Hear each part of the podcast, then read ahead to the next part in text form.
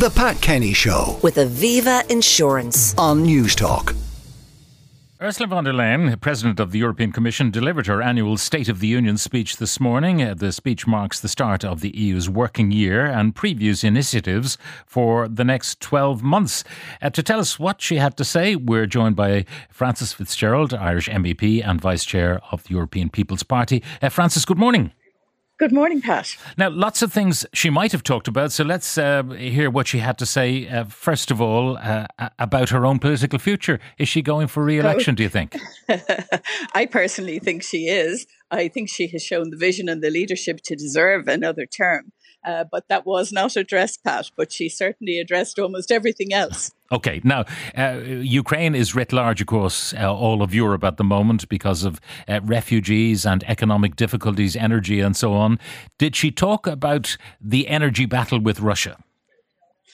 Well, she talked about Europe's self sufficiency and the strides that we have made and intending to continue in that way. She also addressed it in relation to China and very much, you know, having the, uh, you know, we have to de risk from China, but not decouple as she talks uh, about it.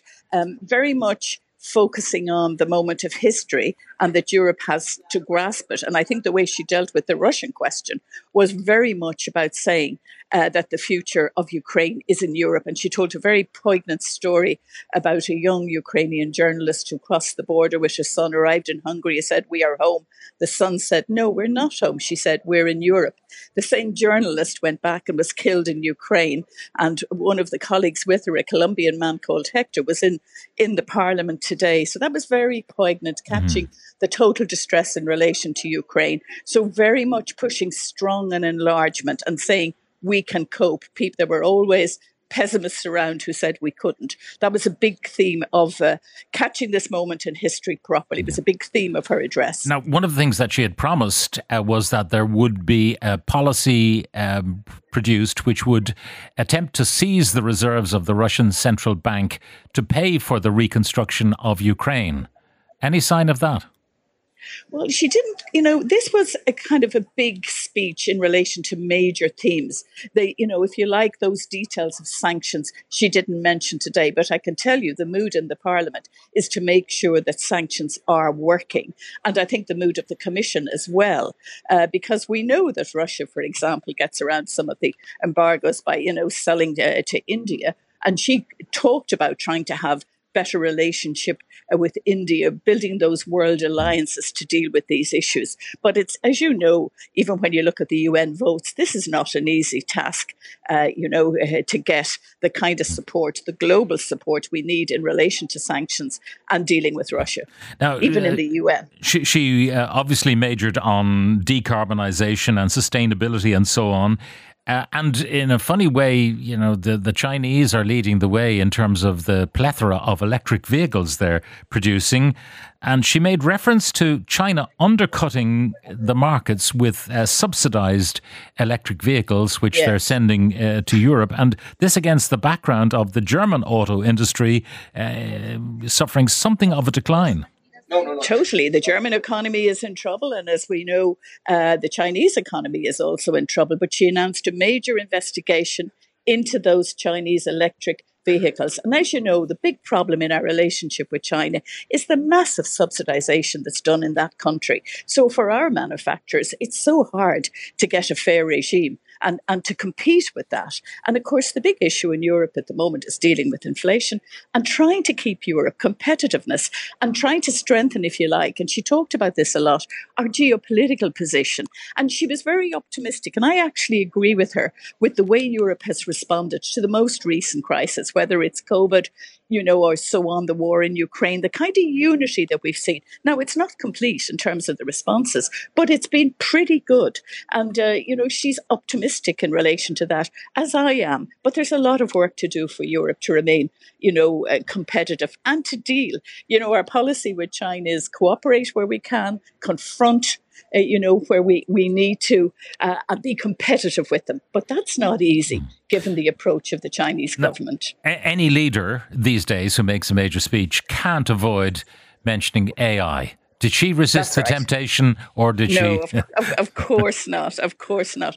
We obviously, uh, as she said, as we often do in law, leading the way on getting a law on AI. And in fact, my colleague Deirdre Clune is working on that. But she talked about a human response to AI, if you like, getting on top of it and working with the developers. She quoted the agreement in the USA with the major tech companies, where it's a voluntary agreement to work with uh, government to make sure that it remains human centered.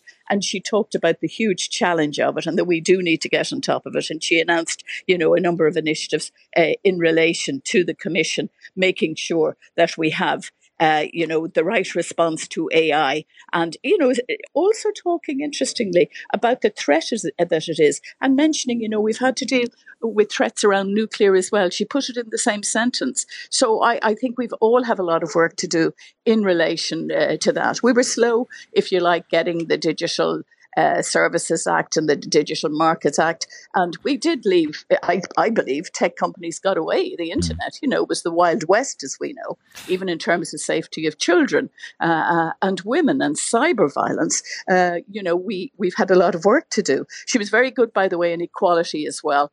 Uh, I'm working on a new directive on violence against women, and the member states don't want to include rape in it. Can you believe that? Because they say it goes beyond EU law. So she made a very strong plea uh, to have a law that deals with the consent issues and with rape. Explain uh, why some uh, nation members are objecting to to rape and, and what uh, was she proposing? I mean, uh, because national Well, laws see- normally deal with these kind of things. Of course they do, but this is the first directive on violence against women, that you know, uh, EU-wide directive trying to get the same responses all over Europe in terms of preventing violence against women, prosecuting it, and you know, promoting the proper standards. But the extraordinary thing is that quite a number of the member states have said that rape can't be included in it because it goes beyond, if you like, the competence of the EU in relation to member states. Now, as you know, Pat, legal advice can often be used in a way that, you know, to hmm. suit whatever the positioning is.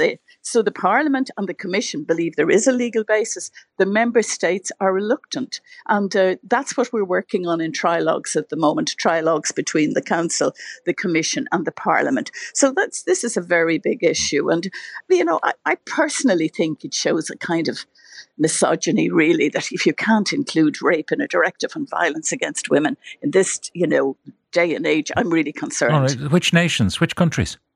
Mo- a lot of the bigger countries, actually. I mean, it's it's France, it's Germany, um, it's it's it's it's about fourteen countries. So you know, they've whatever legal advice they got at the beginning of the process, they're sticking with it. But we're working in each of those countries and working at European level to try and get a change. Interesting uh, WhatsApp here. If the climate measures that the EU implements are inherently inflationary, and the examples given are food production, you know, if our farmers can have fewer uh, cows on the pastures, well, you know, milk production is going to be more expensive. Uh, carbon taxes uh, push up prices. Then why has the ECB mandate not been adjusted to permit the measures and the associated inflation to happen? The policy is disjointed.